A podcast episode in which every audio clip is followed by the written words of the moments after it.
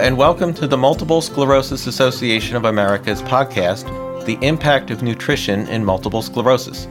I am Peter Damiri, Vice President of Programs and Services for MSAA, and your host for today's program. I am honored to welcome our guest presenter, Dr. Olga Tone, to the program, who will be sharing with us her insights on this important topic. Dr. Tone is the director of the Multiple Sclerosis and Immunology Center at Drexel University College of Medicine in Philadelphia. She is fellowship trained at Harvard, where she completed her residency in neurology and has a special interest in diet and MS.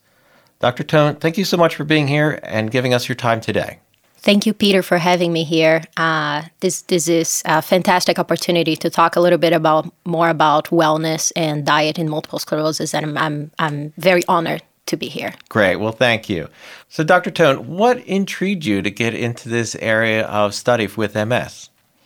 Uh, so we all have our personal history, right? So uh, for me, uh, when I, I I had a pretty normal weight up until uh, medical school, and then probably as a uh, consequence of being sedentary and sitting down to read and study and not doing as much of the you know uh, exercise that I used to do before. I used to uh, have much more time to run and dance, uh, and the what happened was that I became overweight in um, med- in my first couple of years of medical school. I have a very very strong family history of diabetes, including my mother and other close relatives, and uh, as a medical student and starting being vigilant and mm-hmm. worried about things that could happen to me, I started looking for the literature. So, what is out there from data telling us what could be helpful? And uh, first, I tried uh, calorie restriction diet, and as that wasn't very sustainable for me in the longer term, uh, when searching the literature, that's when I found a lot of good evidence about uh, both the uh, the restriction in carbohydrates, uh, so low carb diet, low glycemic index, which we'll talk a little bit more about, and and intermittent fasting. Uh, and I think even as you know, after medical school, when I chose neurology and the, and uh, then becoming a specialist in multiple sclerosis, uh, it's it's so I'm I'm a woman in my 30s and my mid 30s, and it's uh, my patients are usually exactly like me. Uh, the majority of them are are also uh, young women and they're typically very interested not just in MS but in their health in general and diets that could be helpful for them and helpful for their families.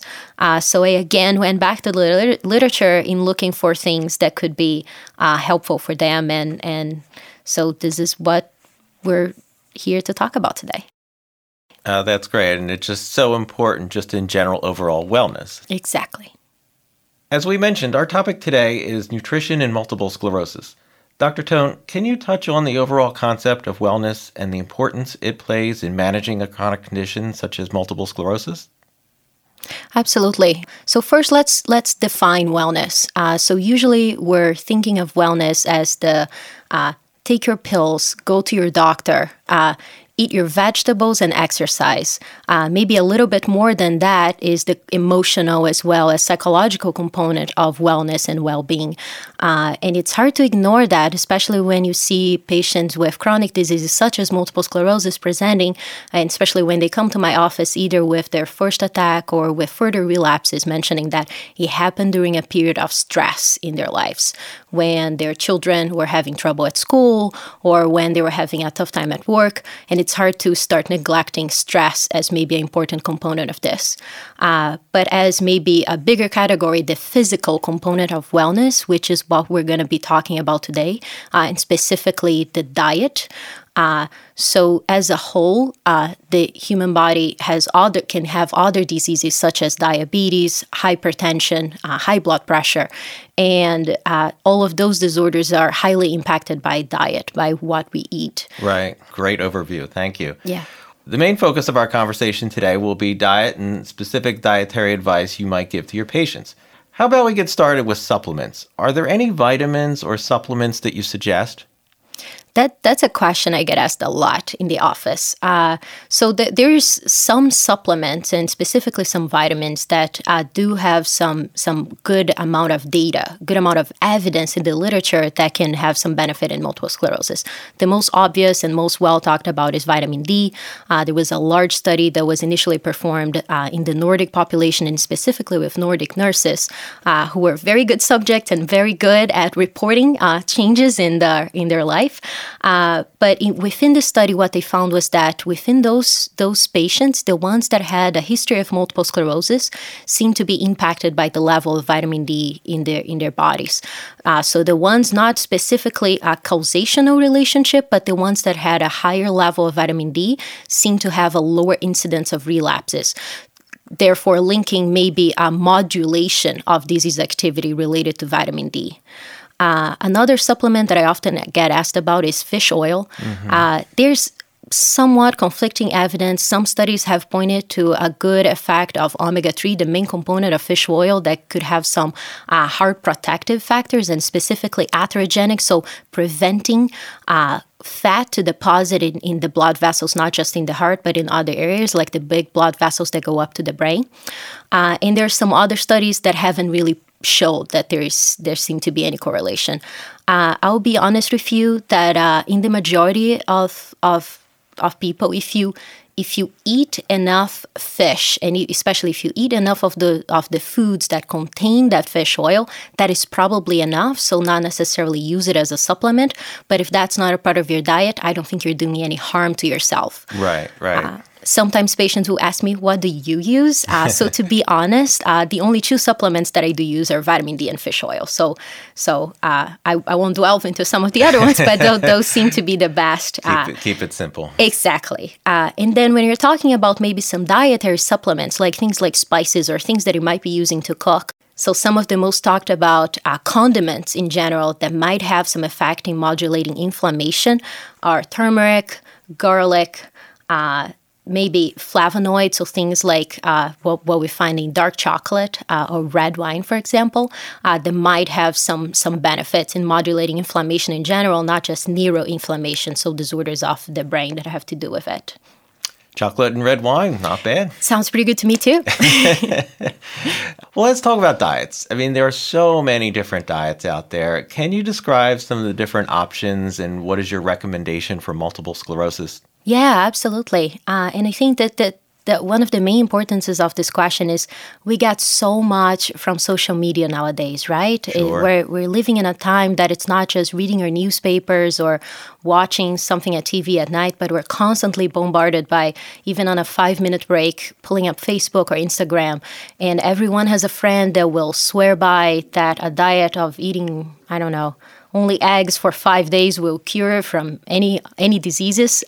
so I think it's important to, to learning and to getting some good information coming not just from physicians but from nutritionists. And uh, so that's a very good point of being here today. So I'll start maybe just some talking about some of those of those most common diets that patients might hear about. Uh, so the low fat diet. Uh, and I'll start with that just because for many years and actually for many decades, uh, it has been one of the most recommended diets but by physicians. Uh, specifically, many uh, physicians will recommend a diet consisting of no more than 10% uh, fat.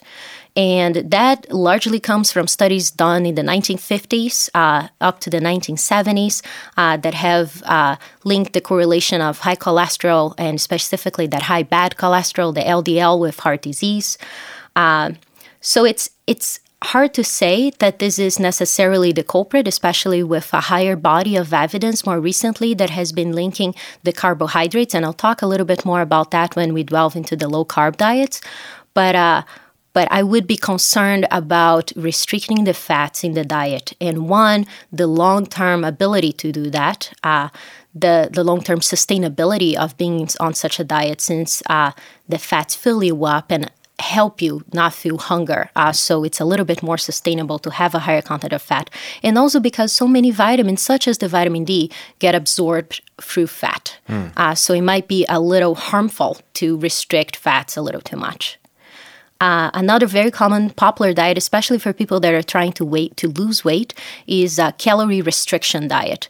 Uh, so it's it's hard to argue with the success that you can have if you limit the amount of calories. And uh, and again, I have nothing against, especially when you go to a nutritionist and they tailor that diet specifically for you. I am more concerned about when you're by yourself and you're googling and you find some. Uh, a website telling you to eat 500 calories a day, and then you might be depriving yourself again from very important vitamins and nutrients uh, that your body needs to function. Uh, and let's remember, fat is what is used in myelin, right? That protective Sure, substance that we talk about so much in multiple sclerosis. Uh, the other thing that I get worried about is, the, again, the sustainability of such diets, such as calorie restriction. And there's many available studies in the literature uh, telling us that in the longer term, so after those studies are completed, after three or six months of calorie restriction, there's unfortunately a high percentage of patients that will then bounce back, uh, that will regain some of that weight in the longer Right. term. Hard to sustain that. Exactly. Uh, then we start getting about some of those specific diets that will focus on either one type of food or the other. Uh, so let's maybe start in this category with the Paleolithic diet, uh, or maybe a different name that people might have heard more about within the MS community, the Wahls diet. Right. Uh, a protocol that was developed by Terry Wahls, uh, another physician uh, who suffers from multiple sclerosis. And at the time that she was diagnosed with multiple sclerosis, she, was having a very active course. Uh, and she started searching uh, in the literature for things that could help her. And then she found a lot of a lot of uh, evidence about the Paleolithic diet, which is basically uh, the idea that humans should be eating more like our ancient ancestors, uh, avoiding foods that are filled with com- condiments, things like processed foods uh, or wheats that are, uh, again, processed. So, going back to those uh, more healthy macronutrients, so focusing on protein and fat, uh, as well as other things that our ancestors would be eating. And uh, and she actually had some very good results herself. Uh, uh, I'll be honest that I, I I like this diet. I think it sounds like a very good idea, and spe- specifically focusing on things that might modulate inflammation as well, like having a healthier contact of protein and fat, and limiting the things that are processed. Right. Right. Then we start talking about salt. Is limiting salt helpful for MS? This is one of those recent hot topics that are out there. Uh, so there are a couple studies. There's one uh, which is uh, uh, an evaluation of some clinical trials that were done with medications, such as some of those older studies with the interferons, uh, and analyzing the amount of sodium that was within their diet. Uh, so when they compared patients that had a more active uh, relapsing course versus patients that didn't, they actually did not find much of a difference. But then more recent studies that were specifically focusing on sodium intake and following patients for as long as two years, and then trying to correlate the periods of higher disease activity, actually found that there was a threefold uh, higher amount of sodium uh, within their urine when they were having a more active time of, of relapses. Really. Yeah. Well, so over over that three year period. exactly. Uh, so it's it's still we still don't have enough data, and again, those studies need to be reproduced, and we need longer term data, right? Uh, but I my my personal and there are ongoing clinical trials about uh, salt intake and specifically limiting or not limiting the salt intake in the diet. So not just uh, measuring, but actually intervening on the amount of sodium that patients take. That are being done currently in some very res- respectable institutions. Uh, I would say that on the on the heart and blood pressure perspective, it's uh, it's only helpful to limit the salt intake to to healthy amounts. So ideally, not you know pouring salt on top of your plate after it's done. Sure, sure. uh, and this is one of those things that is probably just a matter of getting your palate used to it, right? Such as not adding sugar to your coffee. After doing it for a little while, it just becomes normal for you Right. Then we start getting uh, into some of those uh, variations of limiting carbs. So things like the ketogenic diet, uh, or you might have heard about it as the Banting diet. Uh, so the ketogenic diet focuses on limiting the exogenous, so the the the the exogenous sugar that you add to your body. So not the sugar that your body will produce, such as from converting fat into sugar, but the sugar that you will be eating. Uh, and then, as a consequence of that, since you're eating less sugar, it's a higher amount of fat and typically a higher amount of protein within your diet. Uh, so there has been a lot of popularity of the ketogenic diet more recently, and there's actually some really good studies with mouse models. Uh, MS patients might have heard about this, the mouse model for multiple sclerosis, the EAE, mm-hmm. uh, and showing that mice that had a uh, that were exposed to a ketogenic diet uh, actually had less evidence of inflammation within their brain and spinal cord, uh, which is pretty amazing. Yeah. Uh, there was recently a study that was done about the safety of ketogenic diet uh, within MS patient MS patients, and it was a pilot study. So basically, a small population of patients, and just trying to make sure that we're not causing harm, right? right when we change their sure. diet, like we're not going to make their disease more active. And when this group followed uh, patients for uh, six months on a ketogenic diet, they did not see any evidence of increased disease activity or anything else harmful. So now the next step, which is something that I'm particularly very interested at, is looking at the long-term uh, effects of a low carbohydrate diet in patients with multiple sclerosis and potentially regulating uh, not just things like fatigue, uh, but also disease activity. Uh, so, since we talked about fatigue, so one thing that is very talked about within those studies of ketogenic diet, not just for MS, but for for humans in general, hmm. is that uh, when you eat a higher content of fat, and specifically when you limit the amount of carbohydrates, you feel a boost of energy. So there's a few extreme versions of that, which is putting butter in your coffee, which I, I won't personally recommend. It sounds pretty disgusting to me, to be honest. But uh, but limiting the carbohydrates. Uh, you might have noticed that after you eat a big plate of pasta, you feel drowsy and you feel right. like you, you could just go straight to the couch. Uh, so it's it, it, it might be helpful to limit even not just focusing on modulating the disease, but just on uh, limiting those poor effects of fatigue there's also a strong body of evidence that uh, ketogenic diet, not just in the safety of MS, but in the longer term, uh, decreasing the amount of carbohydrate might be healthier for you. Uh, and specifically, when you're talking about, so what, what is this sugar that is coming in? Uh, so the sugar when you eat specifically uh, and i'm going to introduce some words that and, and i don't mean to make this complicated but the, the foods that have a higher content of sugar such as processed sh- refined sugar right? A cake uh, or uh, any any pasta mm-hmm. bread uh, things that will have a higher what we call uh, glycemic index so much more sugar within each product. As soon as you eat that you have a spike of insulin and as soon as you have that spike of insulin, which is basically the hormone that is controlling the amount of sugar that can stay within the blood circulation, uh, that, ha- that, that sends that message to your body that it's time to store the sugar. Now, we have no way of storing sugar itself. Hmm. Uh, you can store very small amounts of it uh, in the liver, but other than that, the rest of it needs to be converted in fat. And that is the fat that is going to go to different parts of the body, and specifically the fat that is going to go around some of those organs that you have in your belly. And that, that visceral fat is the one that is going to cause a lot of harm. So things like uh, go to your coronaries, uh, mm. go and, ca- and be associated with heart disease as well as stroke in the longer term. Uh, so decreasing the amount of sugar uh, will likely have a good effect, not just in MS, but decreasing the amount of sugar in general uh, will likely be healthier. And that's the the processed sugar you mentioned. Exactly, exactly. Uh, so the the eating it from things like uh, fruits and obviously here i'm no longer i'm taking a little caveat and no longer just talking about the ketogenic diet where there might be a higher limitation of those exogenous sugar but just thinking of a low carb diet so things like fruits uh, they also have a higher amount of fiber, right? So while an apple ha- does have a lot of a lot of glucose on it, a mm-hmm. lot of mm-hmm. sugar, it also has a lot of fiber. So the how slowly you absorb all of this sugar is also have a higher uh, a, not as much as of, of a bad effect. And then you're also getting a lot of the good vitamins and, and good right, things that right. comes from fruits. exactly. Along, yes. Yeah. Uh, then we start talking about variations of this, such as the Atkins diet, which is basically a, a low carb, just not as extreme as the ketogenic diet.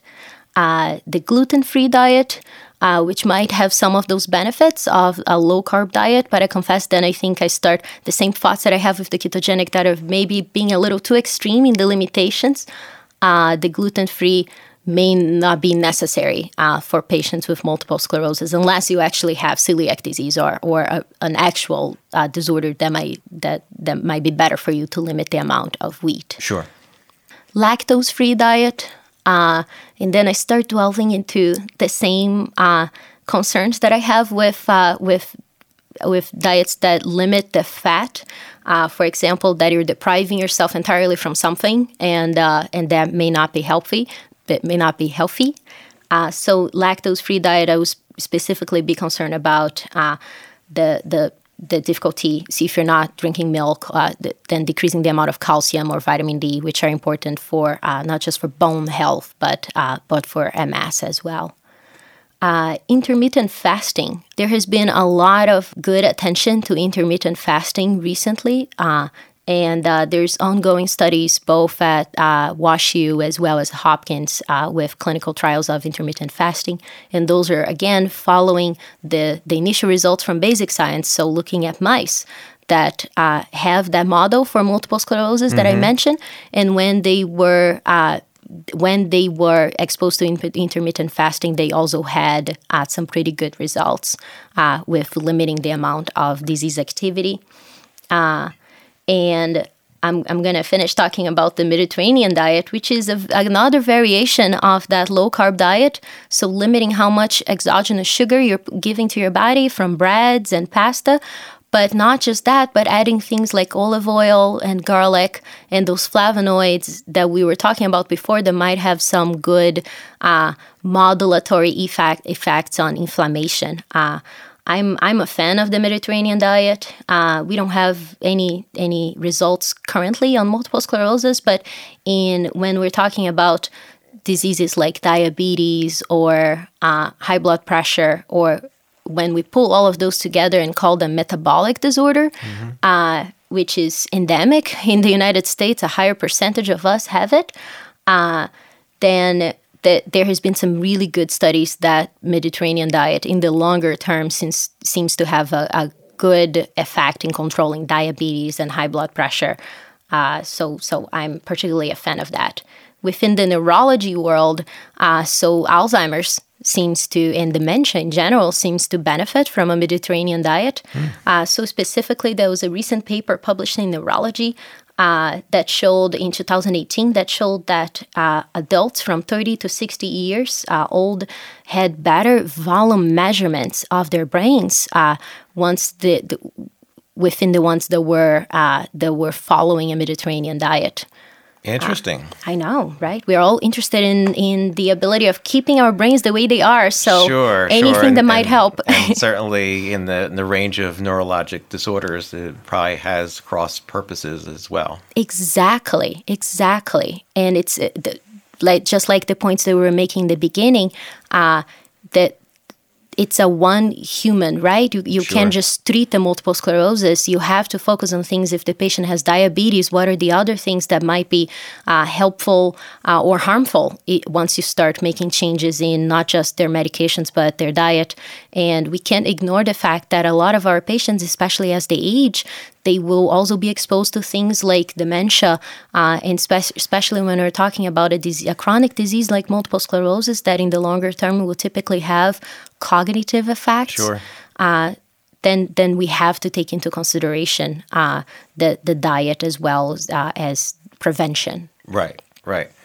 Wow, that was quite a lot. Uh, you covered quite a lot of diets and options. So, when people come in and, and see you and you review this information, uh, what do you generally recommend to your patients? Right. So, I think based on all the data, everything that we see in the literature, right, and that that's the first thing that we want to do, use the good information that is out there. Uh, I would say a low carbohydrate diet. Uh, but not completely limiting the right, carbohydrates, right, but right. a low carbohydrate diet that is also rich in uh, protein and fat. Uh, and all those things that we see from the Mediterranean diet, like olive oil and flavonoids. Uh, so, a healthy amount of red wine and chocolates, like we mentioned before, uh, and things like garlic or turmeric uh, can seem to only be helpful uh, and why we don't have it's hard to make interventional studies in which you change people's diets completely and since you're not there every day to control what is it that they're eating but those are the things that seem to have a stronger evidence of, of healthiness in the longer term not just for multiple sclerosis but in general Right. Great, great advice, great information. Uh, since we had opened up and talked about wellness in the beginning, uh, can you comment on smoking, exercise, and other lifestyle changes? Absolutely. Uh, so, like we were talking before with uh, with considering the other diseases so specifically smoking seems to be extremely harmful in multiple sclerosis think of it as a double hit uh, effect so if you already have multiple sclerosis and parts of your brain such as those connections right those cables that are taking the message from one place to the other, which is where the white matter is, protecting this message from going one place to the other. When you smoke in the longer term, uh, just like high blood pressure, starts stiffening some of the blood vessels that are supplying the nutrients to those areas that connect things in the brain. And once you start, then the smoking in the longer term can cause disease in the white matter that can look very, very similar to multiple sclerosis. Hmm, and there's irrefutable data out there showing that for patients with multiple sclerosis and smoking, they do they have a worse prognosis, so they do worse in the longer term, not just with cognition but with motor and several other um, me- measurements. Right. Uh, so exercise and a lot of time those things will come together, right? You get Sure. we, you get well humans you get really excited about your diet and you want to change other things that are only good in your life. So so exercise will typically come along. So there's studies showing that even as little as uh, 30 minutes of brisk walking uh, three times a week, so a minimal amount of exercise. I'm not talking about doing high intensity or biking or you know right. things that are also great for you, but not even that much. So even as little as 30 minutes of brisk walking on a treadmill three times a week uh, can have extremely good effects, not just on motor aspect, but also cognition and vision. Interesting. So my suggestion would be that any kind of exercise that suits you, any if it is uh, walking or walking your dog or biking, uh, any of those things will help you. Uh, so I, I run with my dog every morning on the Schuylkill uh, River uh, banks, and if uh, if you go there probably around 6.30 you're probably going to bump into me.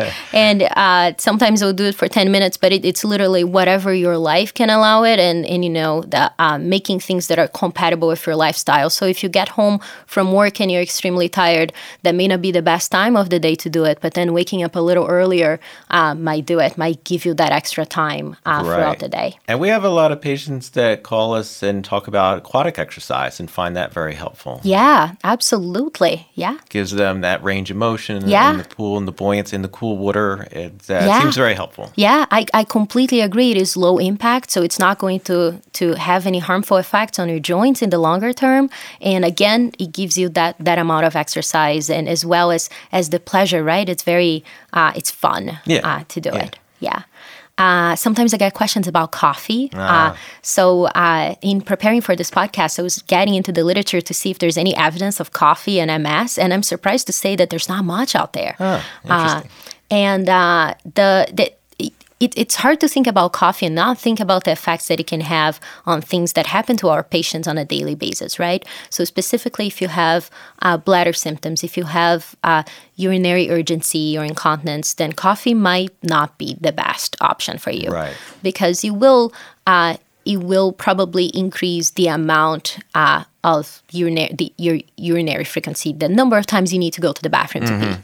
But if you don't have that, and let's say that you're starting to experience some memory issues, then coffee or fatigue, for example, then coffee might be helpful. Uh, so I would say that that just modulating those things uh, based on your particular needs, and maybe who knows, within the longer term, we'll know a little bit more about the right, right. And I guess everything in moderation. yeah, exactly.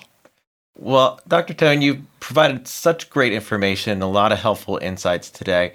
As we wrap up our program, we want to make sure we provide the audience with some key takeaways and any helpful resources that you could suggest. Yeah, absolutely. So I think number one, talk to your doctor and talk to, and your doctor might also be a good connection of like a nutritionist or someone else.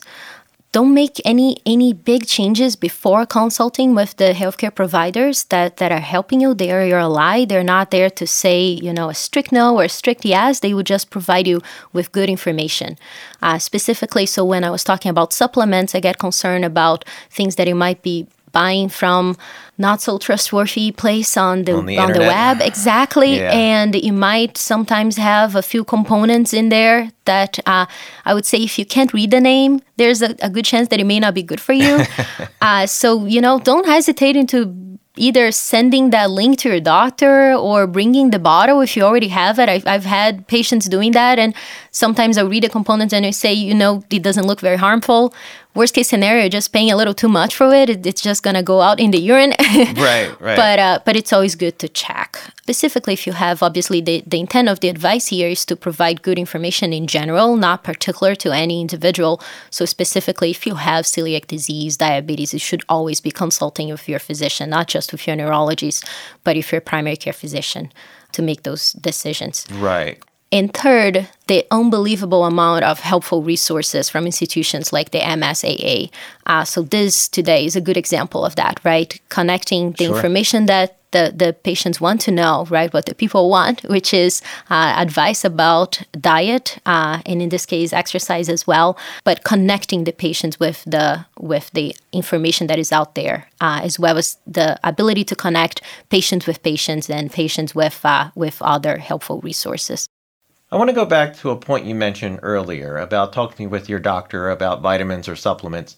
Do you find patients are reluctant to mention this information to you? Yes. uh, this is such a good question. Uh, so, uh, I think a lot of times patient will patients will feel like they are almost being judged by their doctors, right? They don't want to ask the wrong questions. They don't want to seem like they are about to do the wrong thing. So they rather just go to the internet or go to their friends instead of asking their physicians. So don't be afraid. We are people, just like you right. are, and. Uh, I also sometimes will Google things that may or may not be helpful for me. So, uh, ask ask your physicians because when you're going specifically when you're going to an MS specialist, it is someone that just like you is also interested in MS and is going to provide you some helpful information. And you know, sometimes the answer will be I don't know. There's not enough data out there to say if it's if it can be helpful for you. But what we can most of the times help answer is is it going to be harmful, right? Is there any ingredient there that could not be good for me and could cause, let's say, kidney or liver damage, uh, which is the last thing that we want to do. Sure. So you both want to be on the same page, want to be informed, and not be afraid to share that information. Exactly. Well, again, great advice, and we really appreciate that all you've shared with us today. So, this concludes our podcast, The Impact of Nutrition in Multiple Sclerosis. On behalf of the Multiple Sclerosis Association of America, I would like to thank Dr. Olga Tone for sharing her insights on this very important topic. I would also like to thank Radwell House Recording for hosting us today and producing the program, and our funding partners, Celgene and Novartis, for supporting this podcast, as well as additional programs spotlighting MS and the family. This podcast, along with additional information on multiple sclerosis, can be found on MSA's website at mymsaa.org. Once again, thank you so much for joining us.